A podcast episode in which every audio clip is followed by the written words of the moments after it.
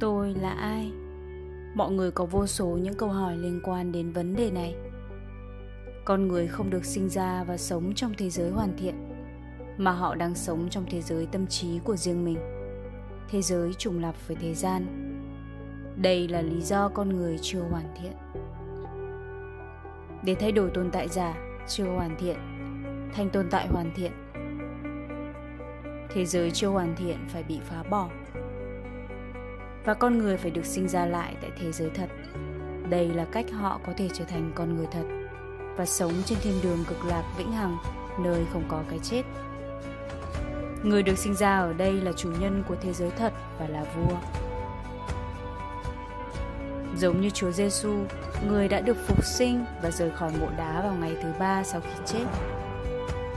Người được phục sinh và được đưa đi là chủ nhân. Khi con người có thế giới thật trong tâm trí của mình, người đó là chủ nhân của thiên đường, con người và trái đất. Xin chào, tôi là Sherry, cảm ơn bạn đã mở rộng tâm trí lắng nghe. Có lẽ ở một thời điểm nào đó trong cuộc đời, bạn đã từng hỏi bản thân về câu hỏi xưa cũ, tôi là ai? Tôi sẽ chia sẻ với bạn một chút về câu chuyện của tôi và sau đó tôi sẽ giải thích cho bạn cách tôi đã giải đáp được câu đố cũ kỹ này. Bây giờ tôi sống mỗi ngày với sự tự tin và lòng biết ơn. Bởi vì những lo lắng và căng thẳng của tôi đã biến mất, nên chứng trào ngược dạ dày của tôi cũng biến mất. Nhưng quan trọng nhất, tôi đã có thể nhận ra tôi là ai và tại sao tôi sống. Tôi sẽ cho bạn biết cách để bạn cũng có thể tìm được đáp án cho câu hỏi mà bạn đang tìm kiếm. Khi tôi 5 tuổi, tôi đã hỏi mẹ của tôi rằng tôi đến từ đâu. Mẹ tôi khựng lại một chút rồi cẩn thận nói với tôi. Đó là điều con sẽ học được khi con lớn hơn. Chắc hẳn mẹ tôi nghĩ rằng tôi đang hỏi về việc tôi đã được sinh ra như thế nào về mặt sinh học, nhưng đó không phải là những gì tôi đang đề cập tới. Tôi không hỏi về cách tạo ra cơ thể vật lý này. Điều tôi muốn biết là tôi đã đến từ đâu trước khi được ba mẹ sinh ra. Tôi là ai? Tại sao tôi tồn tại? Và điều gì sẽ xảy ra với tôi khi tôi chết? Vào độ tuổi đó, suy nghĩ về cái chết thật sự khiến tôi sợ hãi. Nguyên nhân chính của những lo lắng trong tôi là từ việc ba mẹ của tôi thường xuyên đánh nhau. Đã có rất nhiều lần. Tôi bị tỉnh dậy lúc nửa đêm vì nghe thấy họ đánh nhau, la hét. Và tình trạng căng thẳng liên tục này khiến tôi mắc chứng trào ngược dạ dày từ khi còn rất nhỏ. Năm tôi học lớp 3, tôi bị mất ngủ. Và trường học trở nên rất khó khăn đối với tôi bởi vì tôi không thể tập trung. Nhưng khó khăn này theo tôi đến khi tôi trưởng thành. Sau đó, khi tôi chuyển ra ở riêng ở tuổi 22, tôi thoáng nghĩ rằng tôi cảm thấy tự do. Nhưng cảm giác tự do đó rất ngắn ngủi. Bởi vì chẳng bao lâu sau, những suy nghĩ lo lắng, căng thẳng, phiền não truyền miên, tất cả đều ùa về. Vì vậy, trong khi tôi sống cuộc sống hàng ngày của mình với những chuyển động, đi làm rồi đi chơi với bạn vào cuối tuần. Nhưng tôi vẫn chưa bao giờ ngừng tìm kiếm về nơi tôi có thể tìm được đáp án về cuộc sống và sự tồn tại. Tôi luôn luôn mò kim trong đáy bể. Và vì vậy, tôi đã thử làm rất nhiều thứ. Tôi đã đọc rất nhiều loại sách. Tôi đã nghiên cứu bút tích học, giải mộng, xem chỉ tay và chiêm tinh học, triết học phương Đông, triết học phương Tây. Tôi làm với tất cả mong muốn tìm ra tôi là ai. Thậm chí tôi đã theo tất cả các tôn giáo khác nhau. Tôi đã cố gắng đọc kinh thánh, kinh Phật. Nhưng thú thật là một người bình thường. Tôi thấy những sách kinh này dường như nói những điều tốt đẹp. Thế nhưng nó lại quá khó đối với tôi để tôi có thể hiểu những gì chúng thật sự muốn nói. Và vì vậy tôi đã tiếp tục tìm kiếm và cuối cùng đến năm 2004 tôi đã tìm thấy kim trong đáy bể. Tôi đã nghe đến nơi này, nơi tôi có thể đến để tìm ra đáp án từ bên trong. Và cũng giác ngộ được những nguyên lý của thế gian. Khi tôi đến đó, những giáo viên của tôi đã nói với tôi lý do tôi không thể biết tôi là ai là bởi vì tâm trí con người mà tôi sở hữu. Đó là cái mà thực tế ai cũng đang sở hữu. Tâm trí con người là thứ đang ngăn cản chúng ta nhìn thấy và trở thành chân lý. Là vũ trụ, là Chúa. Và các giáo viên nói với tôi rằng tất cả những gì tôi phải làm là loại bỏ thứ gọi là bản thân mình và tất cả gánh nặng của tâm trí mà mình có. Và họ đã chỉ cho tôi những hướng dẫn rất đơn giản, rất đơn giản để làm theo. Và tôi là một người bình thường. Một người bình thường như tôi đã thật sự có cơ hội để có thể giác ngộ tất cả câu trả lời. Vì vậy, trong suốt 17 năm sau đó, tôi đã thiền chăm chỉ. Loại bỏ tất cả tâm trí con người, bao gồm nghiệp,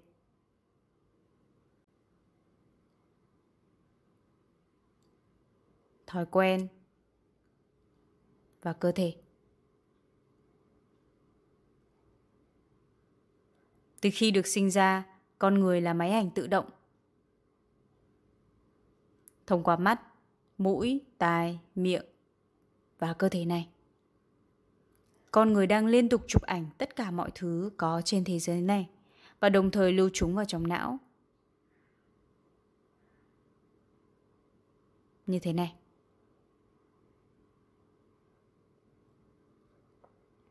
Đó là cách mà con người tạo ra thế giới nhỏ của riêng mình.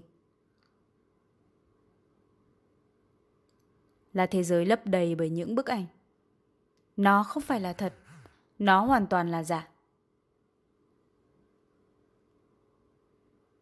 Và mỗi người sống trong thế giới tâm trí của riêng mình.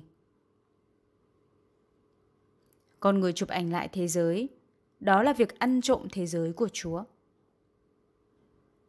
Thế giới của Chúa là vũ trụ. Vũ trụ là cội nguồn và là đấng sáng tạo của vạn vật. Vũ trụ cũng chính là Chúa. Bởi vì vũ trụ vô hạn và không thể vẽ được, chúng ta chỉ có thể thể hiện nó theo cách này.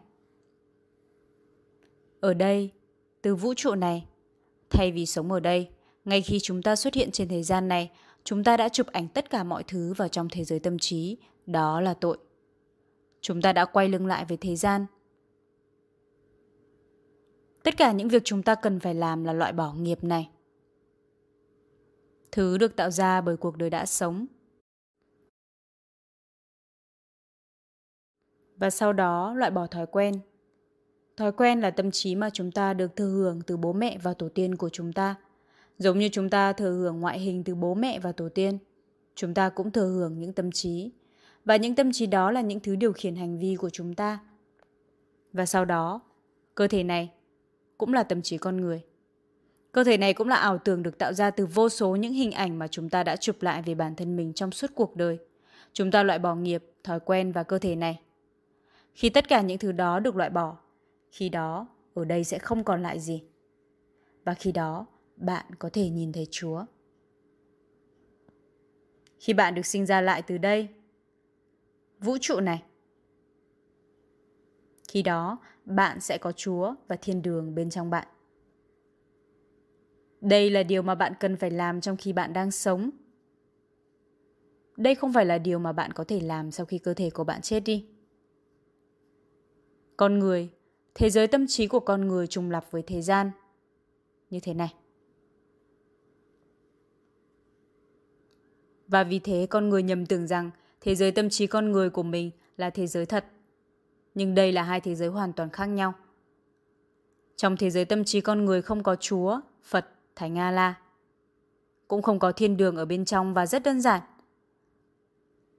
Nếu bạn loại bỏ nghiệp, thói quen và cơ thể này như thế này, bạn loại bỏ liên tục và liên tục loại bỏ cho đến khi không còn thứ gì để loại bỏ nữa thì chỉ có vũ trụ là Chúa còn lại. Đối với tôi, sau khi chăm chỉ loại bỏ tất cả nghiệp, thói quen và cơ thể của tôi, và chỉ còn lại vũ trụ. Tôi đã được sinh ra lại từ tồn tại này. Và thời điểm đó thật sự rất tuyệt vời. Bởi vì tất cả căng thẳng và gánh nặng của thế giới mà tôi đã cảm nhận những tảng đá nặng ở ngực mà tôi luôn mang theo khi tới bất cứ nơi đâu, khi làm bất cứ việc gì, đã thật sự, thật sự biến mất. Và cuối cùng, tôi đã có thể hiểu ra tất cả nguyên lý của thế gian. Kinh Thánh, Kinh Phật, Kinh Koran, Trí Tôn Ca và tất cả những loại kinh tâm linh đều nói đúng. Và cuối cùng, tôi cũng đã hiểu ra rằng tôi là ai và tại sao tôi sống. Tôi đến thế gian này. Tất cả chúng ta đều như vậy. Tôi đến thế gian này để sống. Cũng giống như bạn. Vì vậy, ở đây, tất cả chúng ta đều cần loại bỏ nghiệp, thói quen và cơ thể và trở về vũ trụ là cội nguồn là Chúa và được sinh ra lại ở đây. Đó là sự hoàn thiện, sự hoàn thiện của con người. Đối với những người nói rằng họ đã được sinh ra lại mà chưa loại bỏ những thứ này, thì có nghĩa là họ chỉ tái chế lại một phiên bản khác của bản thân cũ là giả. Bạn cần phải loại bỏ cái này trước và sau đó trở về đây. Và sau đó được sinh ra lại ở đây là vũ trụ, là chân lý. Đó mới chính là sự tái sinh thật sự. Bạn có thể sẽ tò mò liệu mất bao lâu để đạt được điều này. Hãy cùng suy nghĩ theo cách này. Trong quá khứ, bản đồ được vẽ trên giấy. Nhưng hiện tại chúng ta có công nghệ GPS, thật dễ để đi tới nơi chúng ta cần tới ngay cả khi chúng ta chưa từng tới đó. Và tương tự như vậy, nếu tôn giáo giống như bản đồ thì môn thiền này giống như hệ thống GPS. Nó sẽ đưa bạn tới đây nhanh hơn, hiệu quả hơn và đơn giản hơn. Bạn có thể đi rất nhanh nếu bạn loại bỏ tất cả những thứ đó và trở về với chân lý và được sinh ra lại ở đây, bạn sẽ sống vĩnh viễn. Bạn không bao giờ chết. Nếu bạn muốn biết thêm thông tin về môn thiền này, hãy liên hệ với chúng tôi qua email. Cảm ơn vì bạn đã theo dõi.